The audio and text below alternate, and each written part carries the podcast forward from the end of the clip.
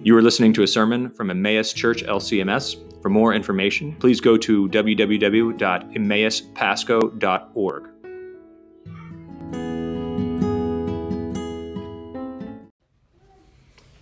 Grace and mercy and peace be to you from God our Father and our Lord and our Savior, Jesus Christ. I invite you to take out your sermon notes um, and your bulletin if you'd like uh, to follow along with the text a little bit more fully.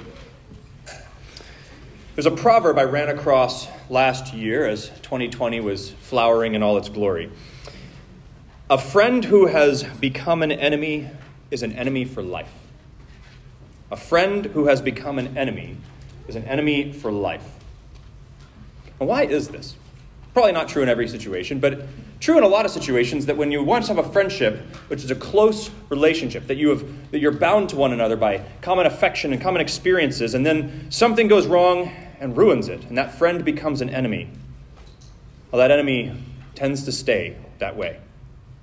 Human relationships are tremendously powerful things, and when there is hostility and suspicion, we feel, not just in our minds, not just in our, our, feelings, but in all of our being, we feel the damage of a strained relationship. We call it tension, and, and that's a pretty good example, right? Of, of we feel like we're being pulled tight when we're around people who are a source of, of pain to us. And this is not just a problem that affects our bodies, our minds, but it affects all of who we are, and it affects the people around us, right? Uh, for some people, it's even like physical medical problems. When they're in, a com- in the company of someone who causes them anxiety, they feel digestive issues, heart, uh, heartaches, anxiety, heart rate problems. And I guess all of you kind of know this if you, if you have a coworker, or if you have a spouse, or an ex spouse, or child, or a boss, or parent, someone with whom your relationship is strained, and you know how it feels when you know you have to go near them. Because when a relationship goes bad, it poisons not just the relationship, but everything around it. And you know this when you've, if you've had a rough boss and you've been driving to work and you can feel your tension and your stress rise as you go to work. And sometimes the only remedy is physical separation, just staying away physically. last week we began looking at Genesis 3, the, tra- the crisis of the biblical story that explains how it all goes wrong. And we asked, how can this simple story of a serpent and Adam and Eve eating, a, eating an apple or eating a fruit or whatever, how can that actually be an answer or an explanation to the unspeakable tragedies of human history? How can we stand beneath the ashen skies of Auschwitz and say this is why people suffer? How can we stand next to the child, the bed of a child who's dying with leukemia and say, well, Eve ate a fruit? And my hope over these two weeks has been to answer how actually this text does give a robust and deep and rich answer to that problem. It gives us a deep appreciation for the nature of what's wrong with this world if we're willing to let it speak and listen to it. And as we looked last week at Genesis 1, 1 or 3, 1 through 7, what we saw is that the, the problem wasn't Eve getting tricked into kind of pressing some arbitrary cosmic kill switch that God put in the center just for fun, of his creation just for fun but how Adam and Eve were led by the serpent into rebellion against God. By the serpent, rebellion against God's promise. And he, he did so with this simple promise You will be like God, knowing good and evil.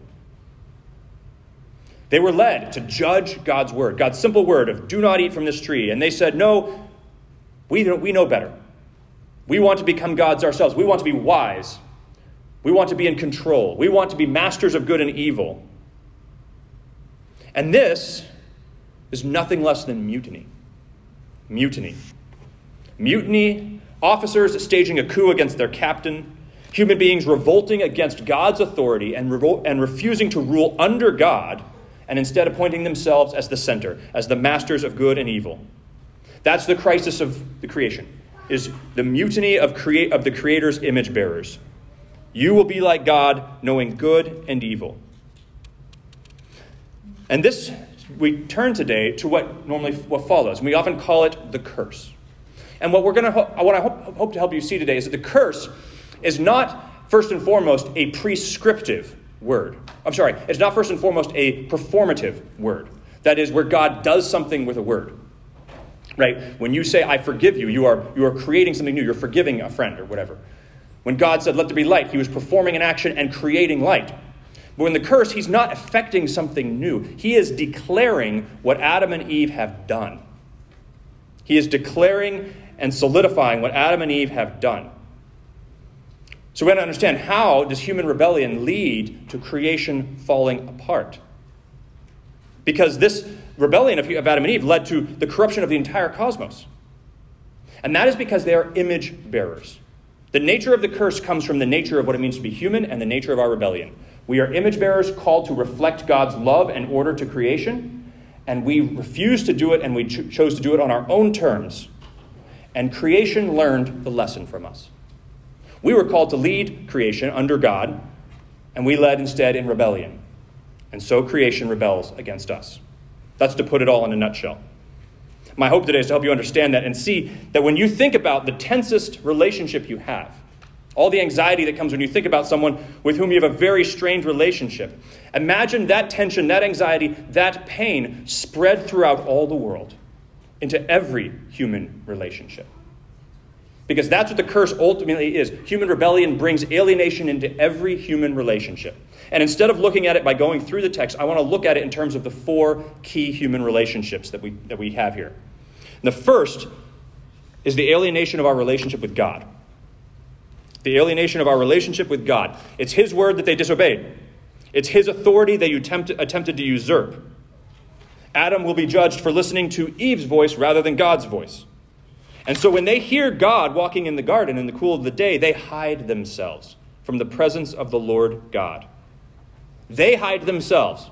First thing, before God has a chance to say one thing or another, they have fled. The one whose presence was supposed to be a source of life, right, and joy and meaning and purpose, now he is perceived as a threat, someone from whom they must hide. They don't know yet whether he's going to be angry. They assume. They don't know yet what he's going to say, but they don't actually care what he says anymore, do they? They've already decided they don't care what he says. They care about what they say. And so when God finally does speak to them and ask them and call them to account, he asks whether they've eaten. They admit that they have, but then they turn to accuse God. The man says, The woman whom you gave to me. The woman whom you gave to me. A good God wouldn't have given me such a wench. A good God would have been more thoughtful and more judicious in who he surrounded me with. The woman says, The serpent deceived me, your creature. Your serpent deceived me. It's your fault, God. A better God, a wiser God, wouldn't have surrounded me with such a temptress or made such a crafty snake. It's ultimately on you. The buck stops with the creator who made this woman and this snake, and a better, wiser God wouldn't have done it. That's how they were led into temptation in the first place to judge God's word against the God in their mind. And they went with the God in their mind rather than the God who spoke to them. And so when the real God comes to speak, they do not want to hear what he has to say. They don't want to repent and be sorry. They haven't even imagined the possibility that maybe he'd be coming to reconcile them because they've already determined that he's an enemy who's been holding back on them, who wouldn't let them be like God, knowing good and evil. And this is all of us. This is, and we are all in this situation of alienation from God. We don't naturally want to hear God's word. And when we hear it, we perceive in it the judgment against sin, and we call it arbitrary. Who is God to judge us and to punish us? And even when we read the Bible, you can hear it in the way that when you read the judgment passages stand out to you so much more clearly than the promises of grace. Because our sinful human nature is so attuned to that antagonism with God. And you know this from your own relationships. When you're in a strained relationship, you interpret all their words in the worst possible light, don't you? All their actions become things that they are doing against you in your mind. And so for us, naturally, all God's words come to us as a threat, as something we interpret in their worst possible light. We hear God's law and we seek exceptions or we shift blame onto other people. And we refuse to accept that God has a claim on our being and our life. And this is because we have usurped God's role of judge in good and evil. And we want this role. We like this role, even if it means that we are judging ourselves as evil. Because that's actually the very first thing that happens in the story. They take from the tree, their eyes are opened, and they realize that they are naked. They are alienated from themselves, from the self. The second form of alienation is to be alienated from yourself. Their eyes are open, they realize they were naked. What, what do you have to do to realize you are naked? You can't. Or, or maybe let me put it this way. Let me ask it in God's. God asked, Who told you you were naked? Who did tell them? Did the serpent? No. It wasn't. Eve didn't tell Adam. Adam didn't tell Eve. Each told himself or herself that he was naked. They realized. And, and to see that you're naked means n- not just that, that you realize you don't have clothes on, but you see yourself in the eyes of another and as the source of shame, as something that needs to be covered up. Toddlers know when they are naked because, and they think it's hilarious because they run off through the house. I, I've learned this. As adults, we get a little bit better at knowing what others are thinking about us. We get a little bit better at seeing ourselves through the eyes of another and so when we see ourselves through the eyes of another as someone who is naked, we know we need to cover. We are an object of shame. We are an object of judgment. That one judges me as evil, and I need to cover myself. That's what Adam and Eve both do instinctively. They, they see themselves, they judge themselves through the eyes of another, and they seek to cover themselves up. And so when God comes, they do the same thing. They've judged themselves naked, so they run and hide and flee. They don't wait for God to pronounce them guilty or even forgiven. They've rejected living by God's word and they refuse to live on anything other than their own judgment, and they've judged themselves naked. Because then, when they judge themselves naked, they're in control. And we all know this alienation too. We call it conscience, actually, our internal judge of what is good and evil. And that conscience never gives up on judging us. It never fails to show us our neighbor who's a little bit better than us, to show us the standard that we could have done better some of us are more attuned to it than others. But our conscience is relentless at pointing out to us our nakedness, our inadequacies, our faithlessness. And most of the rotten things that we do are attempts to silence this conscience that we've got, right? We, we look down on other people so we can tell our conscience, I'm, at least I'm not that hobo over there, right? We, we malign and, and, and say uh, bad things so that in the eyes of our neighbor, they can affirm us as better than that person who is so awful. Maybe we try to cover ourselves up with lots of good things and accomplishments. Look at all the money I have, right? Or look how happy I am. So we can try to get our conscience to agree that we are indeed good people. Because our conscience comes to judge us and it continues to judge us. But we're also alienated from our bodies. You can see this in the, the curse on the, the woman. That God says, I will surely multiply your pain in childbearing. In pain you shall bring forth children. Now, this is a good Hebrew merism, where it says the beginning and the end of a process, and it's talking about the whole thing, because the word childbearing really is pointing more to conception. So I will multiply your pain in conception, and in pain you will give birth. And this is a little bit surprising, because normally we think about conception as not the painful part, right? But the whole thing is characterized by an internal pain. And in Hebrew, this word pain actually can refer to an internal anxiety or distress the, the, the pain that you feel in your heart and your body when you have a strained relationship with someone. So, your body now is going to be a source of anxiety for you. The whole process of bringing life into the world is going to be fraught from beginning to end with anxiety and pain, with physical pain, with emotional pain, with mental pain. It's all going to be against you. And this is a snapshot of the larger reality that our bodies, that God made for specific good, life giving purposes, now rebel against us right? Our immune systems rebel and give us pain, arthritis. Our cells start duplicating and give us cancer. Our minds start getting all our hormones and chemicals out of whack, and we go depre- into depression and anxiety and dark thoughts. Because our bodies are no longer what God made them to be. We are alienated not only from our hearts and our conscience, but from our bodies. And this means that we're also alienated from our neighbors our fellow human beings. This is what Adam and Eve see. As soon as they judge themselves through the eyes of one another as naked, they protect themselves. They sewed fig leaves together and made themselves loincloths. See, in recognizing themselves as naked and in judging themselves according to their newfound power, they instantly realize that the other person is now a threat to me. They judge me too, just like I judge them. And that means I have to protect myself. This is, and this is, keep in mind, in the text, this is not the feeling of, of, of shame before a stranger who walked into your house when you were naked. This is the shame of someone who formerly delighted in you. Adam rejoiced in Eve's beauty and likeness to himself, and now that delight has turned to shame. The relationship itself, which was once a good and life giving thing, is now poisoned with judgment and bitterness. In other words, the other person who was given to me to image God and his love to me is now a threat to me. a disappointment, a combatant. And so Adam happily throws Eve right under the bus as soon when God calls him to account. And it goes both ways. God declares that the whole marriage estate will be a place of conflict. In 316, your desire, Eve, shall be contrary to your husband, but he shall rule over you. Um, in, in the Hebrew, you probably know it as your desire will be for your husband. And it's, well, what does this mean exactly? In Genesis 4, um, it talks, uses the same phrase, and it's talking about sin's des- desire to master Cain. It says, Its desire will be for you, Cain, but you must master it. So, in other words, now the human relationship between man and wife will be the one of the wife wanting to master the husband, but the husband, in fact, dominating the wife. The husband, instead of imaging God and his creative ordering love, will be a tyrant, and Eve will be resentful and rebellious. So the relationship that was once meant to be a mutual sharing of God's image of love will become a place of domination. And now all human relationships will be characterized by this basic question who will be the master and who will be the slave? Who will be in charge? Who will be the strong? Who will be the weak? And tension and power and rivalry and bitterness suffuse every human relationship.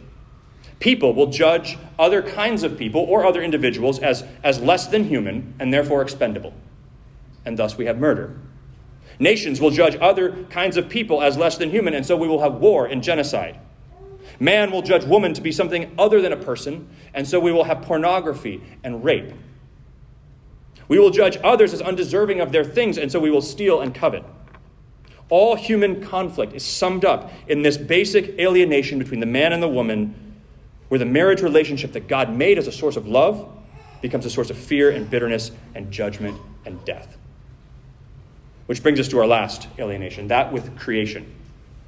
Create, the alien, humankind is alienated from creation. Cursed is the ground because of you. In pain you shall eat of it all the days of your life, God says to Adam.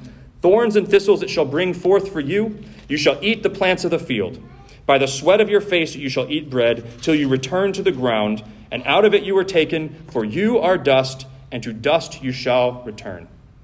The ground is going to rebel against you and resist you, just like you rebelled against me and resisted me. Here we can see how the curse is declarative of how, of how creation follows its leader, human beings. Because you imaged rebellion to creation, it learned the lesson and it's rebelling against you. Because you, Adam, tried to be your own source of life apart from me, it will now leave you to be your own source of life apart from it. The curse that God pronounces over all things is the declaration to Adam that since he refuses to reign under God, creation will refuse his reign and his rule. And all those specific ways that God made creation to be life giving and ordered, they will now become reflections of human rebellion and revolt. The ground will resist being cultivated. Only in pain will you wring life and food from its grasp. It was made to bring it forth all of its own. It will return the favor with a rebellious thorns and thistles. Goat heads and tackweed are a result of human sin. The body will weary and sicken and grow old. And here it's all summed up that dust from which you were taken the dust that was designed to naturally bring forth food for you to eat, the dust you were designed to cultivate and form, that dust will devour you. It will reclaim your body from which it was taken. You were made to live forever, but you will return to dust. And from this curse spring all the ailments of creation. It's not just thorns and thistles, but germs and disease that come from the outside and attack our body. It's the lions and the crocodiles that eat our children rebellious atmosphere that produces hurricanes and destroys homes and earthquakes that shatter buildings. This is the world that Adam and Eve have made. It is no longer fit for God to dwell. For every single relationship is now suffused with tension and anxiety.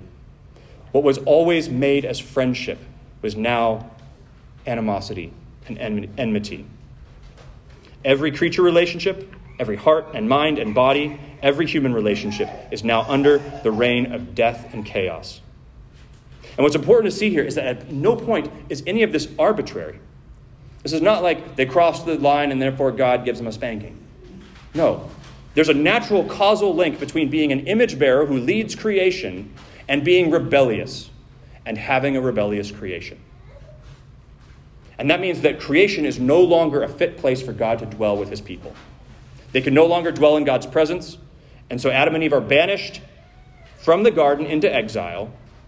That is, they are led they are left to flee forever.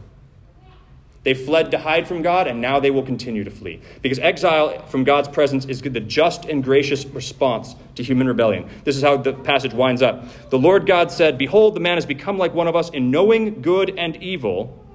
Now, lest he reach out his hand and take also the tree of life and eat and live forever. Therefore, the Lord God sent him out of the Garden of Eden to work the ground from which he was taken. He drove out the man, and at the east of the Garden of Eden, he placed the cherubim and the flaming sword that turned every way to guard the way to the tree of life. Now, God acknowledges the change. They have become like God. They are now judges, usurping masters of good and evil. But they are sham judges, they are sham gods. In rebellion against the source of life, so they cannot be allowed to live forever in a state of rebellion against the source of life. They are unclean and unholy, and they have rebelled. And so he sends them east of Eden to work out their existence in the dust because they can't dwell in his presence anymore. That's another thing that the cherubim mean. We talked about how Eden is the Holy of Holies, God's presence. And in the temple, Eden, or sorry, the Holy of Holies is where the Ark of the Covenant, which had cherubim on top of it. And so the cherubim show you that this is a thing of God's presence. Whenever the cherubim come into the story, they're not little babies with wings. They are like scary lion, snake, flying fire beings that guard the very presence of God. And now they show that the separation is complete. Friends have become enemies and they, since they have declared God an enemy, he has sent them from his presence. And if you were an ancient Israelite and you were hearing this story from the mouth of Moses, this is the tragedy. This is the real thing that, that, that breaks everything else. This is the, the enduring grief that would cause them to weep and lament, is that they lost the presence of God. It's like this Suppose that you have a, a family who lives in a nice home and has a beautiful yard, and the, and the husband and the wife get divorced and they split apart. And the children go off with the wife, and they find themselves, in the course of just a day, moving from a big bedroom with a big yard and, and, and, and a nice place, and now they're living in a two bedroom apartment with their mom. Will that child regret not having the toys or not having the yard? A little bit. But more, they're going to miss their dad. They're going to miss their dad. And that is what we did to creation. We drove God from it by fleeing from him and leading creation with it with us. And so it would seem that creation is ruined. He created the, that the world to be a source of life and joy. He created marriage to be a reflection of his delight in communion and love. He created bodies and minds to participate in his act of creativity and ingenuity. He created the earth to feed and sustain us. He created the world to or, ordered in love so that he could dwell with us, and we gave him the finger and we fled. And we would think then that friends, friends, once become enemies, would be enemies forever. But God has not given up, and He is able to reconcile enemies. And He wants to. He wants to because He actually loves His human creatures. He wants to dwell with us. He wants to dwell with His stupid, rebellious, self absorbed, egotistical, dishonest, and half hearted human beings. Because He actually does love us. He deeply loves us. And just as you love your children and you don't give up on them, even when they're estranged from you, God has not given up on you. His plan has always been to reconcile his creation to himself. God's plan is to reconcile all creation to himself. That's what he intended to do when he calls out to Adam Adam, where are you? Why have you fled from me? Why are you running?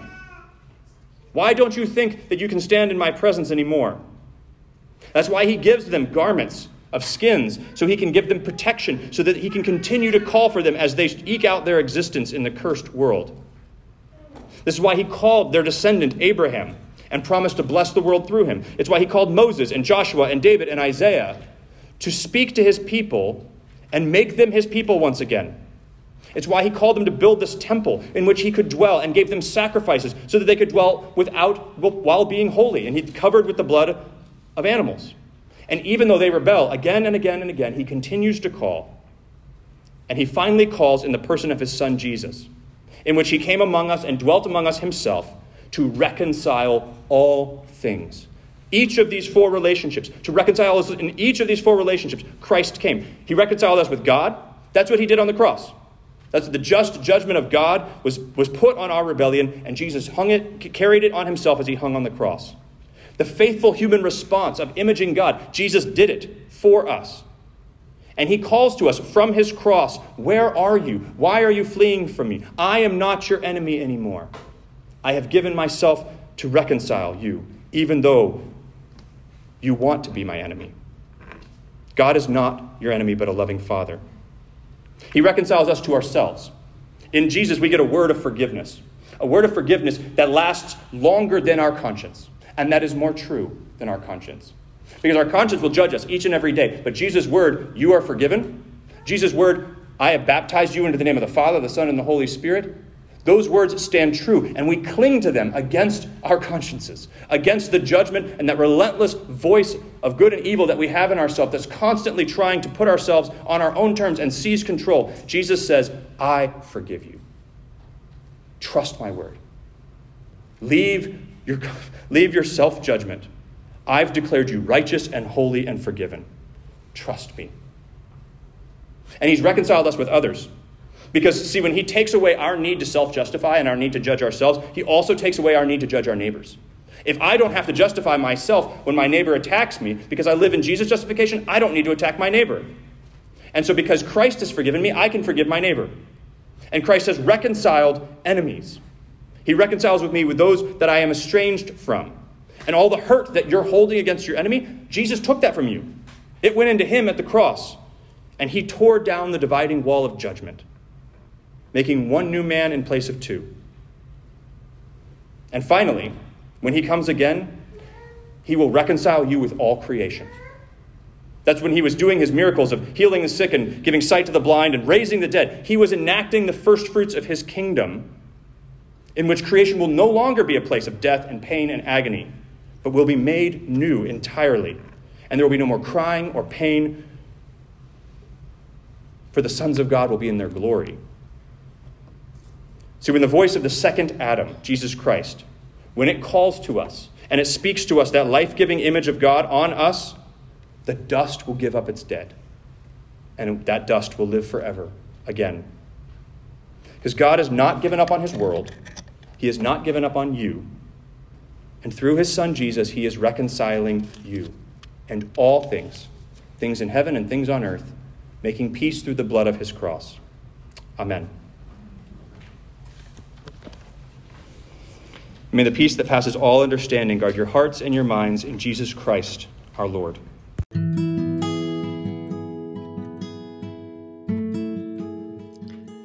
This has been a message from Emmaus Church LCMS. We thank you for listening and invite you to find out more by visiting our website at www.emmauspasco.org. That's www.emmauspasco.org. Thank you.